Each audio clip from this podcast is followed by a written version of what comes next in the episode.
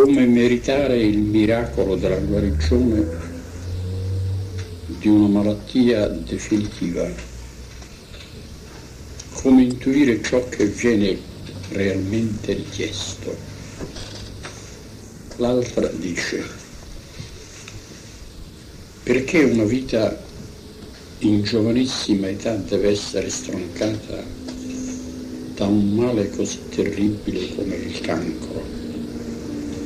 Che motivi spirituali ci sono all'origine?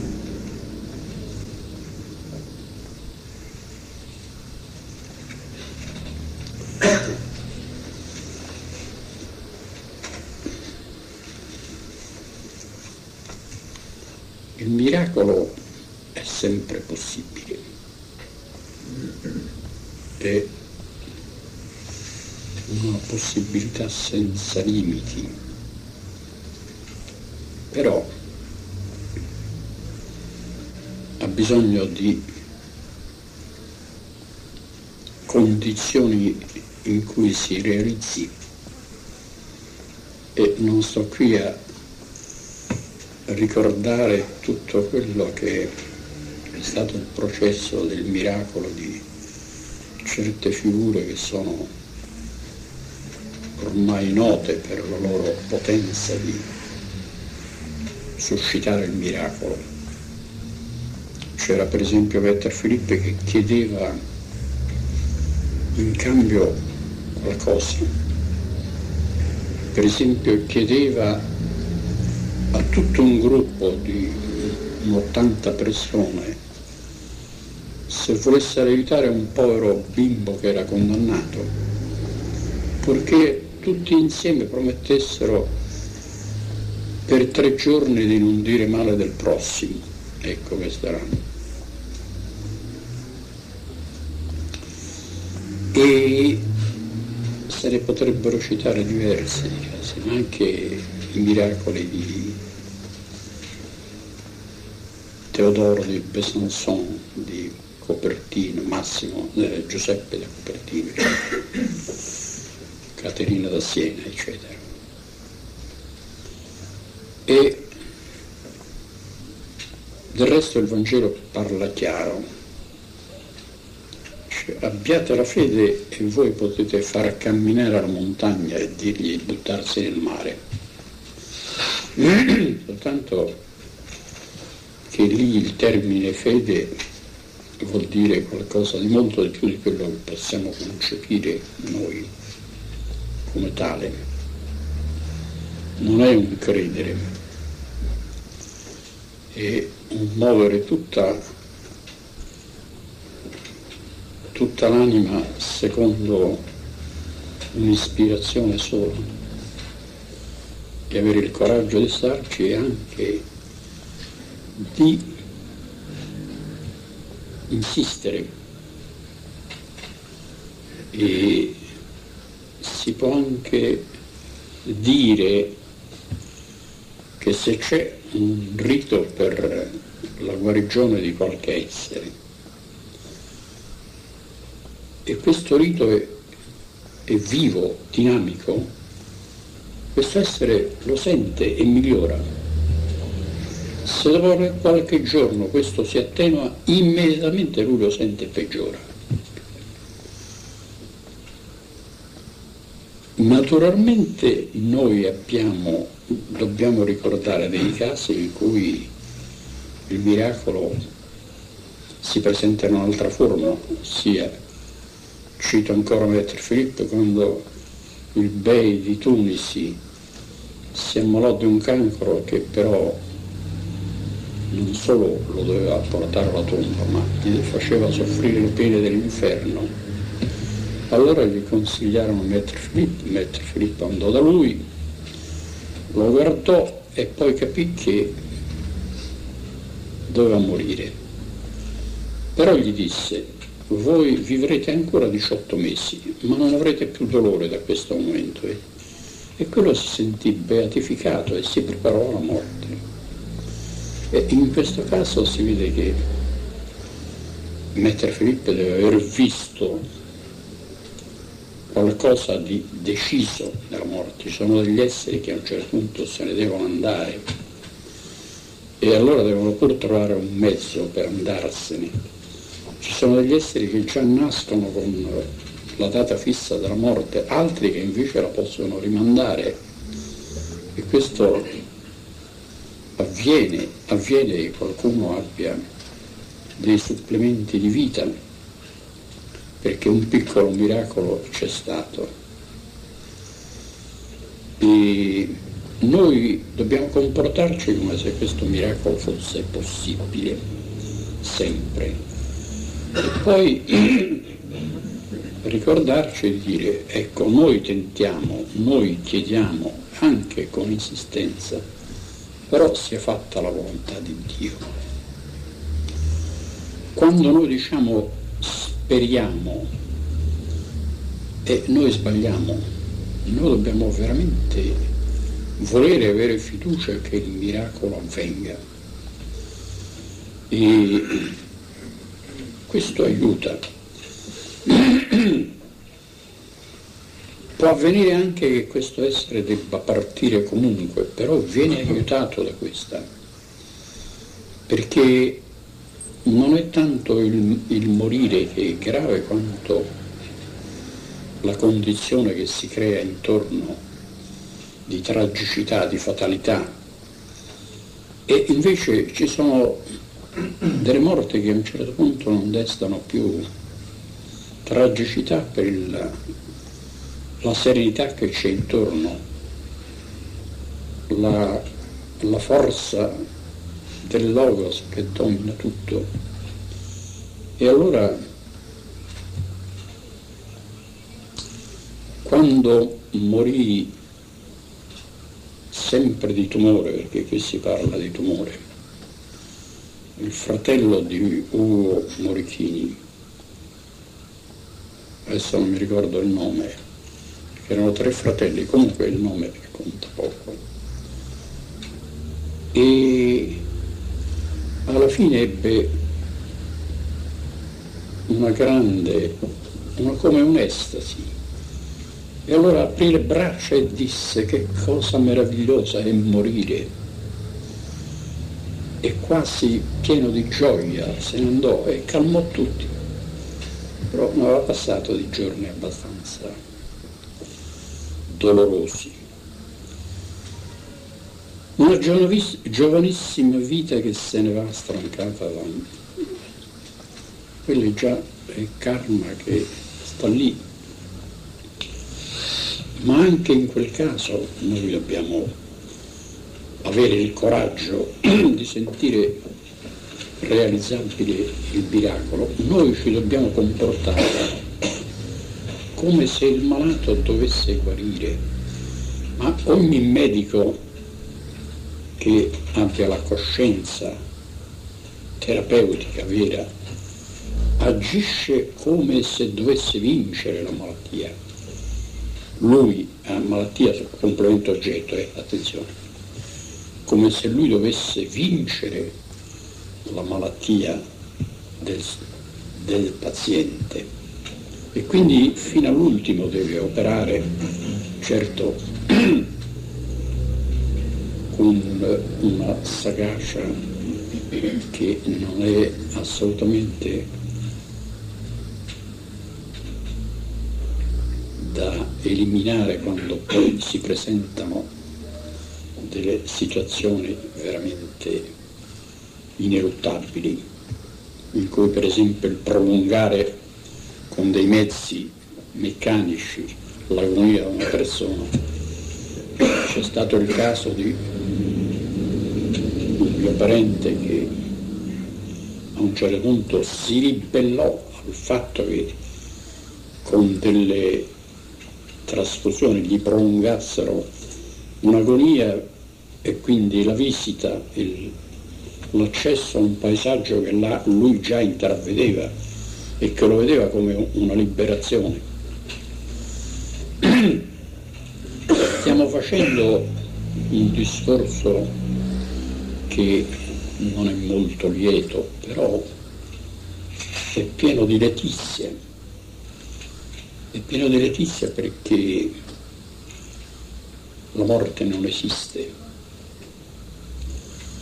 La morte insidia la vita là dove noi manchiamo alla nostra energia spirituale, dove questa energia si presenta nulla della morte può avere senso tragico. Il miracolo è possibile e bisogna che, specialmente chi segue la scienza dello spirito, deve fare del tutto perché avvenga e sapere che oggi più che mai questo è possibile. Giovanissima vita, e sappiamo che cosa dire, dice il dottore a proposito delle, degli esseri che muoiono senza aver compiuto il ciclo normale, regolare di vita. Sono degli esseri che quasi sempre necessitano del mondo spirituale come portatori di un corpo eterico che rafforza la corrente evolutiva umana.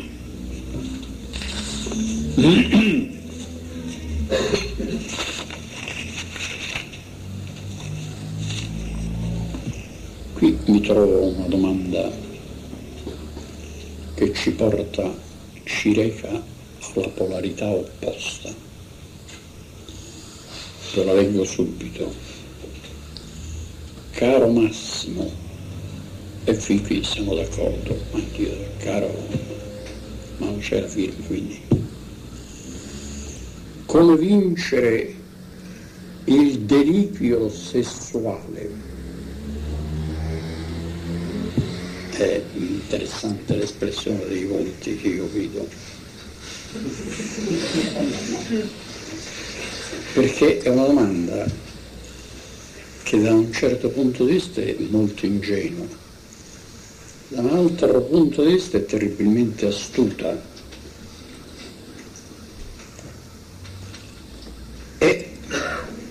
Quindi il deliquio, il deliquio c'è, c'è un momento di deliquio e l'arte dell'uomo è di attraversarlo, farlo attraversare al corpo fisico, perché il corpo fisico, quindi eterico, sa come fare.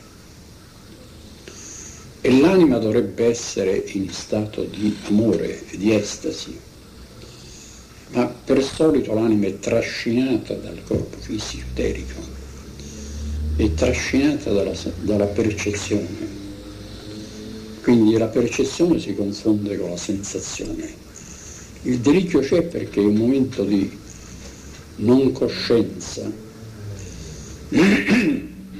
che è necessaria alle forze superiori per penetrare nell'umano in quel momento e per dare, tentare il processo della generazione di un altro essere, processo nel quale l'uomo non c'entra affatto, deve semplicemente operare con quel meccanismo che anche gli animali conoscono, senza che nessuno gliel'abbia insegnato e, e che porta appunto a, questo, questa situazione. Il vincere il deliquio che senso dovrebbe avere? L'eliminare quello che si chiama orgasmo diventa un'operazione artificiosa, mentre quello che noi potremmo consigliare a questo nostro amico è di non preoccuparsi affatto di questo e di ricordarsi che il corpo eterico fisico conosce, ha la sapienza che gli viene dalla sua castità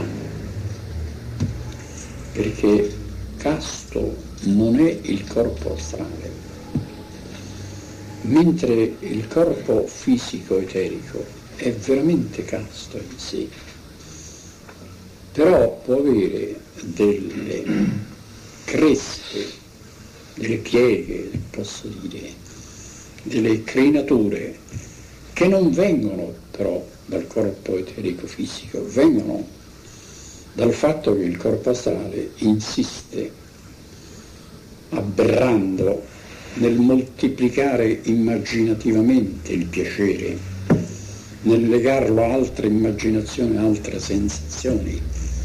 E allora cerca in quel momento di collegare tutto con il momento del delicio e lì avviene un pastrocchio, avviene un grosso pastrocchio, ma le forze di generazione funzionano lo stesso.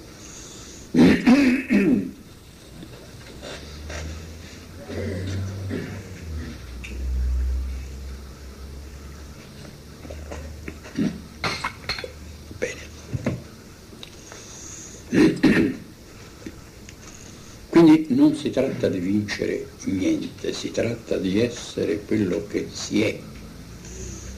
Però questo bisogna prepararlo, bisogna che uno si alleni alla percezione pura, che si alleni alla calma vita dell'anima e si alleni soprattutto ad amare l'essere con cui fa coppia, in maniera da non considerarlo strumento del proprio piacere, in maniera che non sia tutto la ricerca di questo soggettivo piacere, di cui l'altro è un semplice strumento, che è veramente deprimente che purtroppo è generale, è una situazione generale umana, perché nessuno in quel momento scopre il proprio egoismo.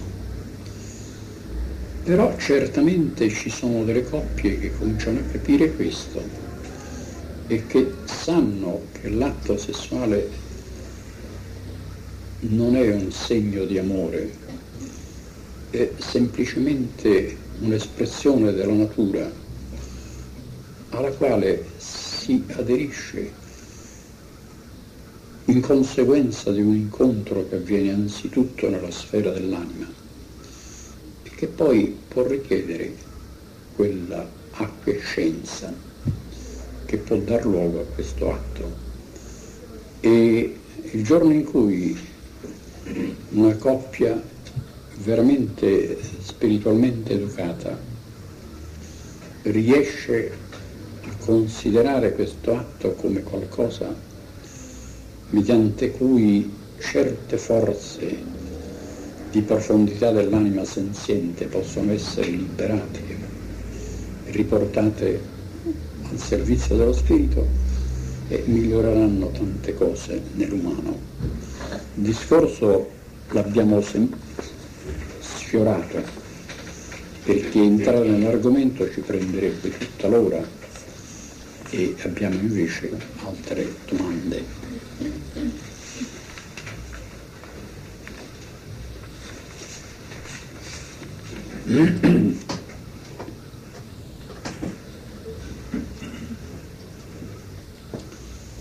Nell'epoca dell'anima cosciente, in che cosa consiste esattamente il sacrificio dell'uomo che lo rende libero di far riconquistare il calore saturnio?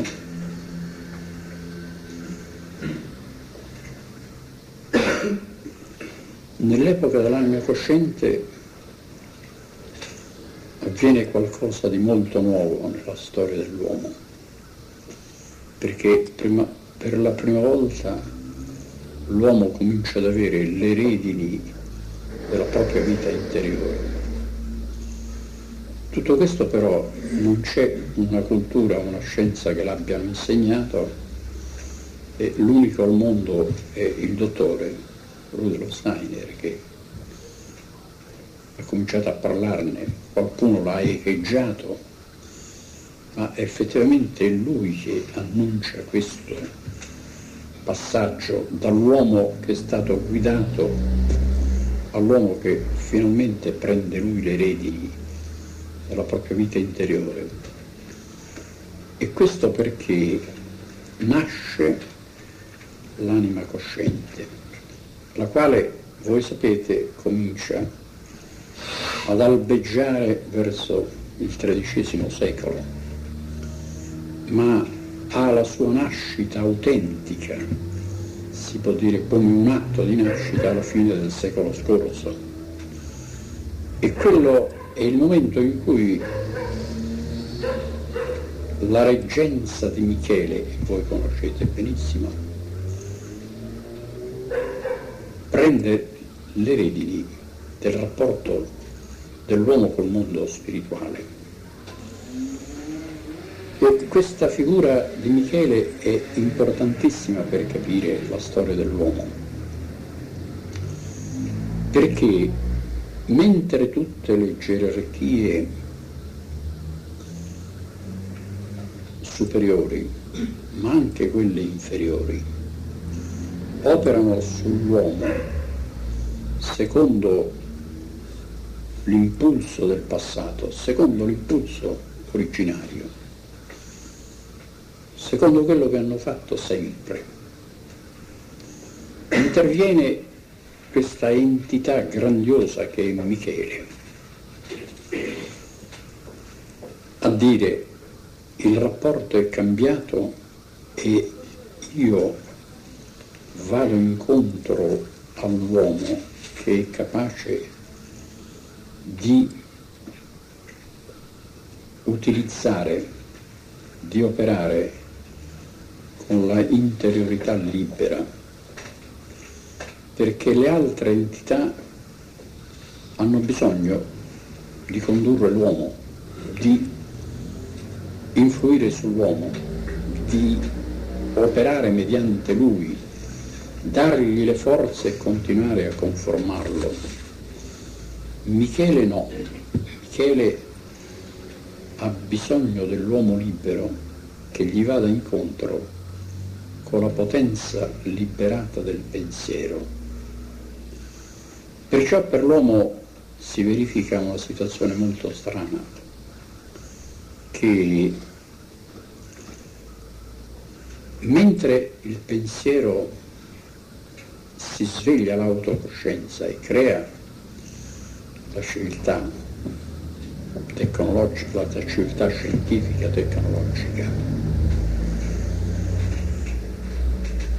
egli non sente più nessun rapporto col mondo spirituale proprio per il fatto che si trova in un mondo di razionalità, la quale risponde su tutti i piani, sul piano dell'inorganico, sul piano fisico è perfetta, funziona perfettamente, però poi comincia l'errore, ma che razionalmente funziona lo stesso per tutti gli altri piani, psicologico, razionalistico, spirituale,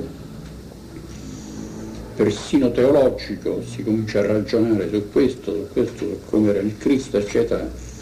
E questa razionalità comincia a essere, che è vera, ha i suoi risultati giusti soltanto sul piano minerale, comincia a pretendere di interpretare tutto e qui l'uomo si trova bene e si formano delle ideologie che rispondono a questa situazione che sono le più potenti dell'epoca, le più persuasive, a cui aggiungete un po' di, eh, di istanza sociale, aggiungete un po' di fraternalismo politico e così avrete tutti gli inganni dell'epoca. E la situazione invece è diversa perché mentre questa situazione della razionalità, impotente in tutto fuorché nella sfera minerale, ossia di ciò che si pesa e misura, soddisfa l'uomo e quindi viene alimentata anche dalle gerarchie più alte Michele non può avere rapporto con questo. Michele per dare il suo apporto ha bisogno dell'uomo che sia cosciente nella sfera in cui il pensiero comincia a essere l'indagatore e il responsabile dell'indagine. Questo pensiero non compie questo movimento, il dottore è venuto sulla terra perché l'uomo compiesse questo movimento. Ecco perché il meno conosciuto e il meno apprezzato. Nel campo occultistico oggi c'è un oceano di correnti e l'unica via che veramente salva l'uomo non è conosciuta perché c'è persino l'economia del dottore che, che è, è, è l'unica che potrà salvare l'umanità, i punti essenziali della questione sociale. Che cosa avviene? Che l'uomo ha bisogno del rapporto con Michele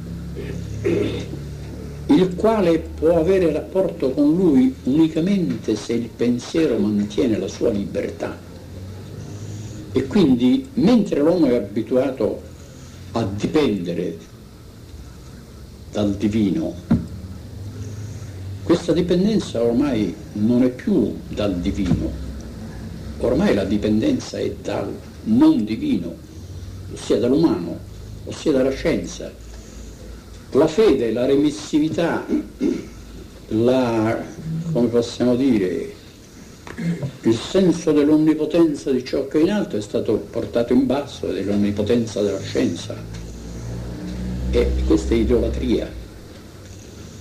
E Michele non ha bisogno di idolatri, ha bisogno di essere liberi, che siano coscienti di quello che sta avvenendo. Quindi il pensiero libero dai sensi, il pensiero cosciente, il pensiero autocosciente, è il pensiero che si può collegare con Michele. E se questo collegamento avviene, allora è lui che dà all'uomo la possibilità del collegamento con le gerarchie superiori, le quali, prive di questa connessione micheliana, continuano a ad alimentare l'uomo come in antico, con un disastro terribile perché tutto quello che c'è di luminoso, superiore, superumano, che viene dalle gerarchie, passando per l'uomo si corrompe e diventa il contrario. L'amore diventa odio, quindi è inevitabile la corruzione dell'uomo perché le gerarchie continuano, perché sono cambiati tutti i segni, tutti i rapporti, questo vale anche per l'astrologia, perché l'uomo è nato già come essere autocosciente, ma per ora è un aborto, è una parodia, perché ignora la fonte di questa autocoscienza e quindi la usa e se ne taglia fuori. Allora,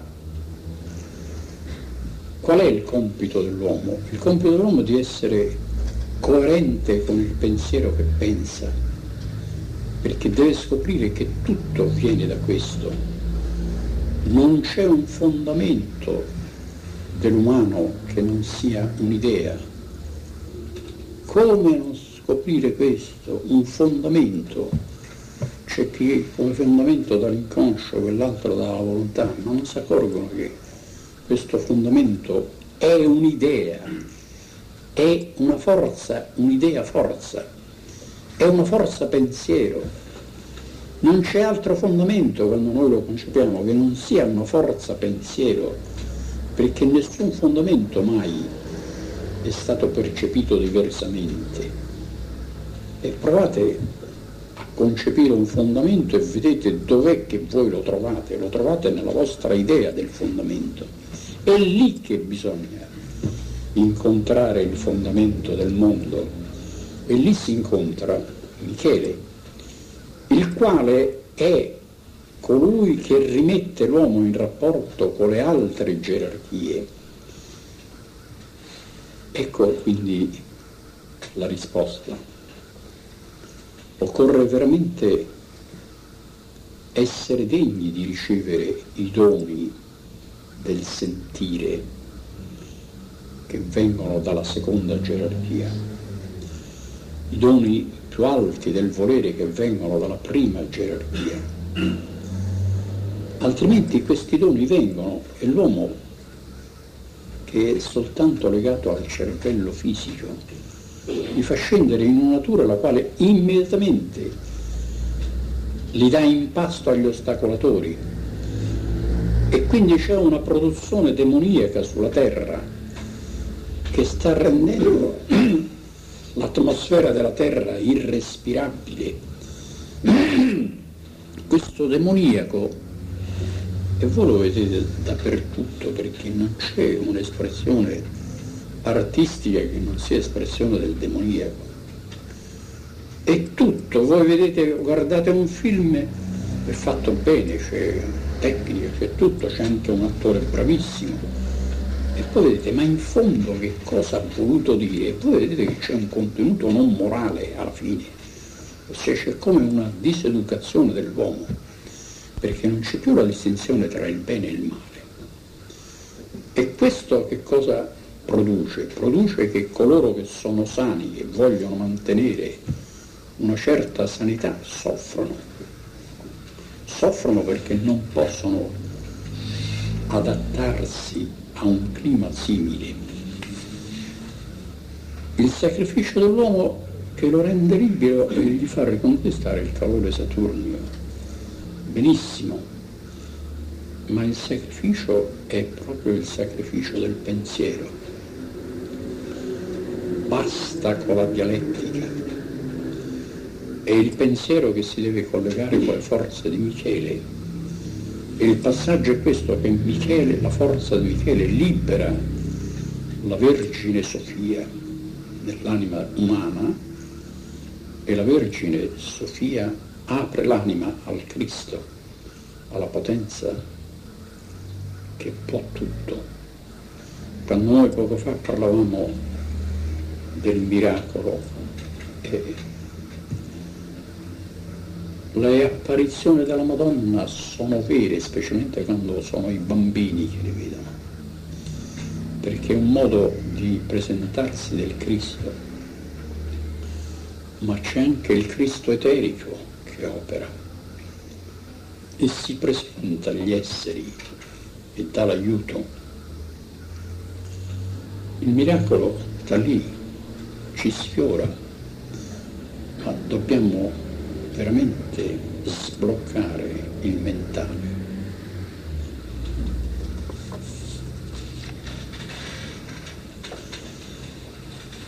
Adesso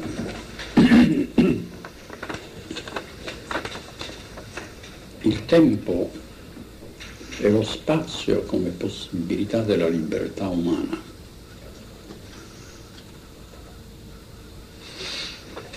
film illeggibile, ma comunque mi pare che sia Piero o Pino. Fa niente. Il tempo e lo spazio. E le gerarchie chiareano il tempo e poi lo spazio. E creando il tempo creano anche l'infinito tempo, l'immortalità, creano lo spazio infinito, però lo spazio infinito è finito, è il tempo infinito, è l'eternità potenziale perché tutto viene dall'eternità. E che cosa significa la nascita del tempo e dello spazio? È la nascita del Logos. Viene il Logos e, e viene da qualcosa che è assolutamente in manifesto, assolutamente inconce- inconcepibile, solo razionale, però entra in un processo che è creativo. E questo processo implica il tempo e lo spazio. E noi ricordavamo che il, il tempo e lo spazio si incrociano, formano una treità che è reperibile nella forma astratta dello spazio delle tre perpendicolari. Ora, questa treità è, ci rimanda alla croce e la croce è il senso dell'ordine dei quattro elementi che si presentano nel mondo in cui spazio e tempo cominciano a essere forme della creazione. Che cosa significa questo? Che a un certo momento della creazione occorre un'espressione del divino che, in cui il divino sia operante secondo leggi che lui stesso esprime e noi da questa relazione del tempo con lo spazio abbiamo l'immagine della Trinità. Infatti possiamo immaginare il cielo cristallino e poi la nascita del tempo da una gerarchia che è la più alta. Il sacrificio comincia quando il tempo deve generare lo spazio. E noi arriveremo un giorno a concepire veramente lo spazio se capiremo il tempo. Però qui non vogliamo fare eh, né teologia né filosofia, soltanto vogliamo dire questo, che tutto il mistero della creazione è fondato sulla Trinità, sulla Trinità di due esseri che per essere due esseri bisogna che siano prima staccati, che poi trovano una loro relazione che è il secretum amoris. E quindi questa treità è al principio della generazione, però riguardo al dominio delle loro espressioni tempo e spazio, noi dobbiamo vedere questa treità come il Padre, il Figlio, lo Spirito Santo. Nella treità spazio-temporale devono agire le forze della Trinità perché il, la loro opera sia completa. E dov'è che noi possiamo, stando sulla terra, cogliere questo mistero? Nel fatto che noi possiamo concepire una terza dimensione. La terza dimensione è la dimensione della mineralità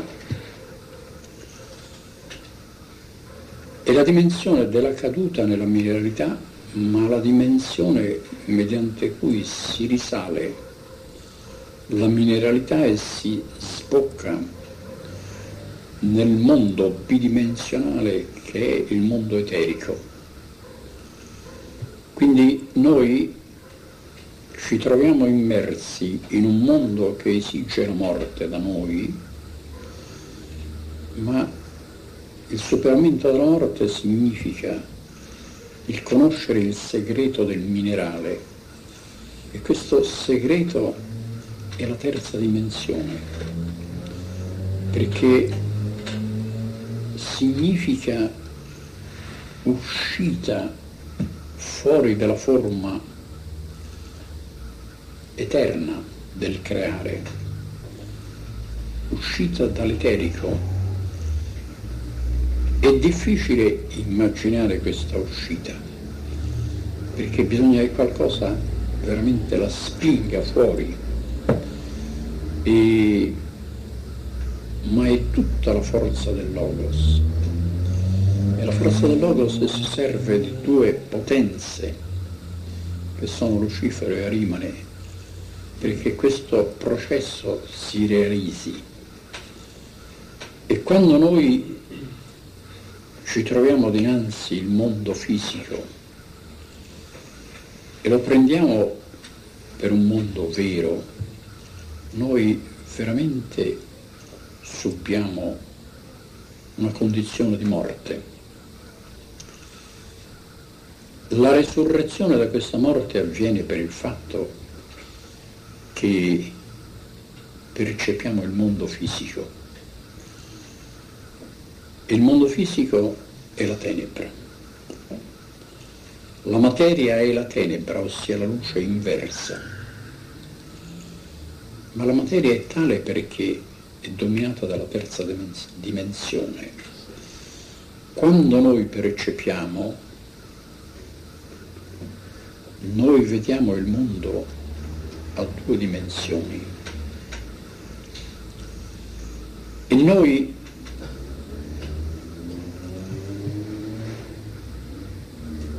vediamo per esempio i, pia- i primi piani grandi, poi quelli più lontani li vediamo più piccoli, fino a un orizzonte che con un dito lo, possiamo coprire. E questo è un ordine che però è interiore, non corrisponde a niente di oggettivo.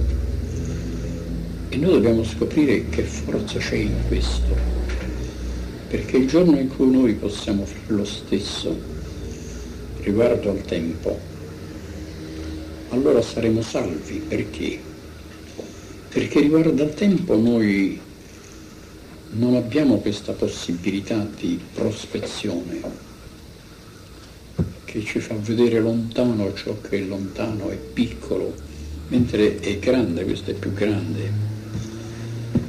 Perché riguardo al tempo noi siamo dominati dall'ultimo avvenimento che è avvenuto e che per esempio delle cose terribili che sono passate non ci ricordiamo più, però ci sono delle cose terribili che è avvenuto anche nel passato, ci dominano tuttora. Quindi quella prospettiva che noi siamo capaci di fare nello spazio, non siamo capaci di farla nel tempo, perché se la potessimo fare noi avremmo un grande ordine interiore. Invece viviamo per esempio di pensieri che dipendono da stati fisici del passato che si riproiettano mediante stati d'animo presenti e gli psicologi hanno da fare con queste forme. Tant'è vero che tentano di far rievocare avvenimenti passati per vedere come si produssero quei tali avvenimenti, ma non è questa la via. La via è capire che cosa ci dà la prospettiva nel campo dello spazio. E la stessa prospettiva avviene nel tempo, perché il vero spazio è il tempo. Lo spazio a tre dimensioni non è altro che il fantasma del vero spazio.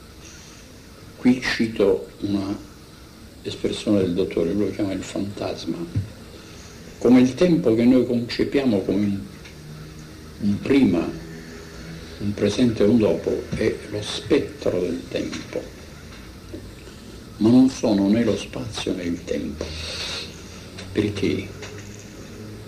perché il vero tempo contiene in sé tutto il passato, tutto il presente e l'avvenire.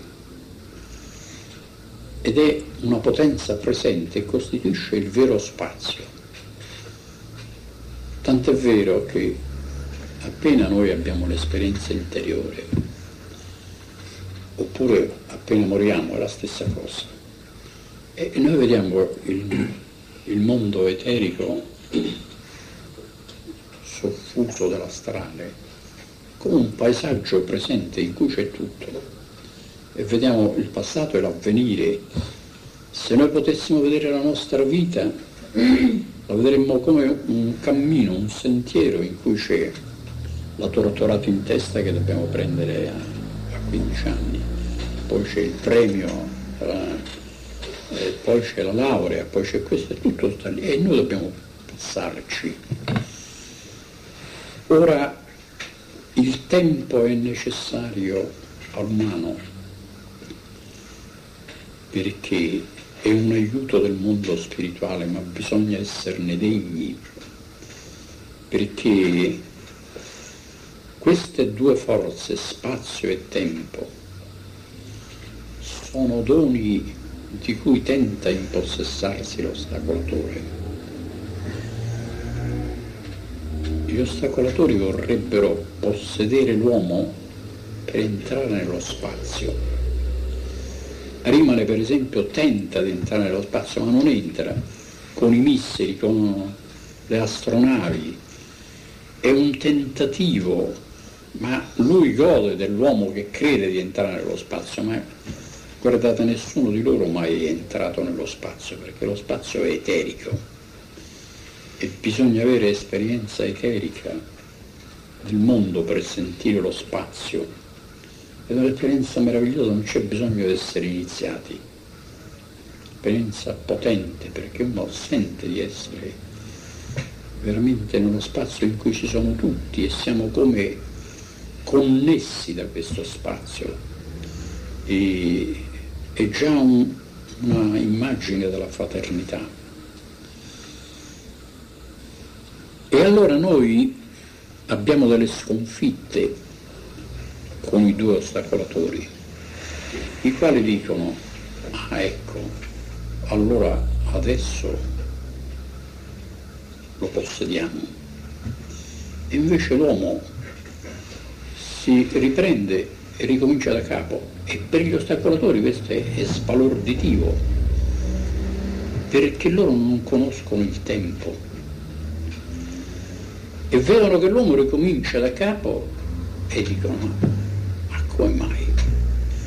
Questo è l'aiuto perché noi dobbiamo considerare questo, che non potremmo vincere certi nostri difetti in una sola volta. Dobbiamo vincerlo oggi, domani, dopodomani, per mesi, per anni, e questo nell'eterico si sintetizza, è come un salvadanaio in cui infiliamo. Noi una sola volta facciamo un balzo e poi ricadiamo in basso. Bisogna stare attenti quando ricadiamo perché... Però alla fine della vita uno trova che tutti, tutti i momenti in cui noi abbiamo avuto un superamento si sommano e l'uomo capisce che è aiuto dal tempo. E questo, che però è anche realizzabile ora, perché questo discorso non vuol dire incoraggiare a dire tanto alla fine della vita poi tutto quello che ho messo da parte me lo ritrovo, no? bisogna veramente fare in maniera che questo abbia ora, ci sono degli esseri a cui non è permesso e questo lo dobbiamo ricordare, per esempio c'è una carità che è fatta da una persona, per questa persona è il massimo che può raggiungere, per un altro non è niente, che l'altra persona faccia la stessa carità, per quello è un giochetto, quindi bisogna che faccia molto di più per raggiungere lo stesso superamento. Quindi ci sono degli esseri che non debbono contentarsi del salvadanaio dell'anima, debbono veramente ora, hic et nunc, e compiere quel superamento perché il mondo spirituale ha bisogno di questo superamento. Allora lì lo spazio e il tempo si uniscono e il segno della croce è questo. Là dove c'è il punto di incrocio dello spazio e del tempo noi siamo nel centro spirituale che si affaccia in tutti i vortici in tutti i chakra, in tutti i centri in cui noi siamo in rapporto con lo spirituale. Comunque vediamo di... aspetta, prima di tutto fammi vedere. Vediamo un po'. Mi tocca scegliere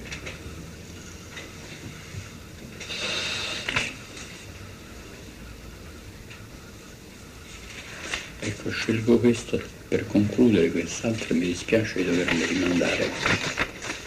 E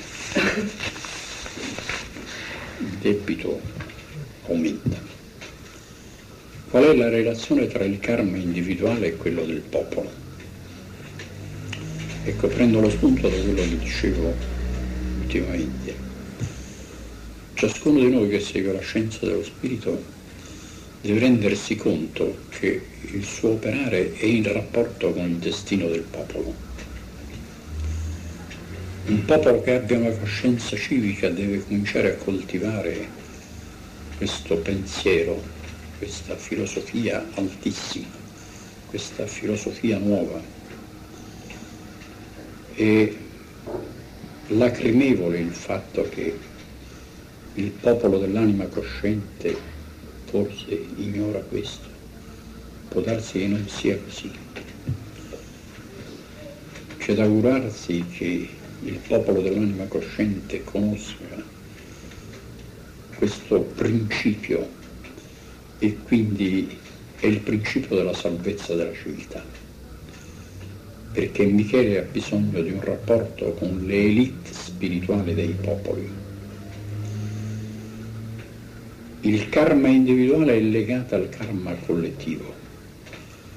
Questo significa che l'individuo può collaborare al miglioramento del karma del proprio popolo.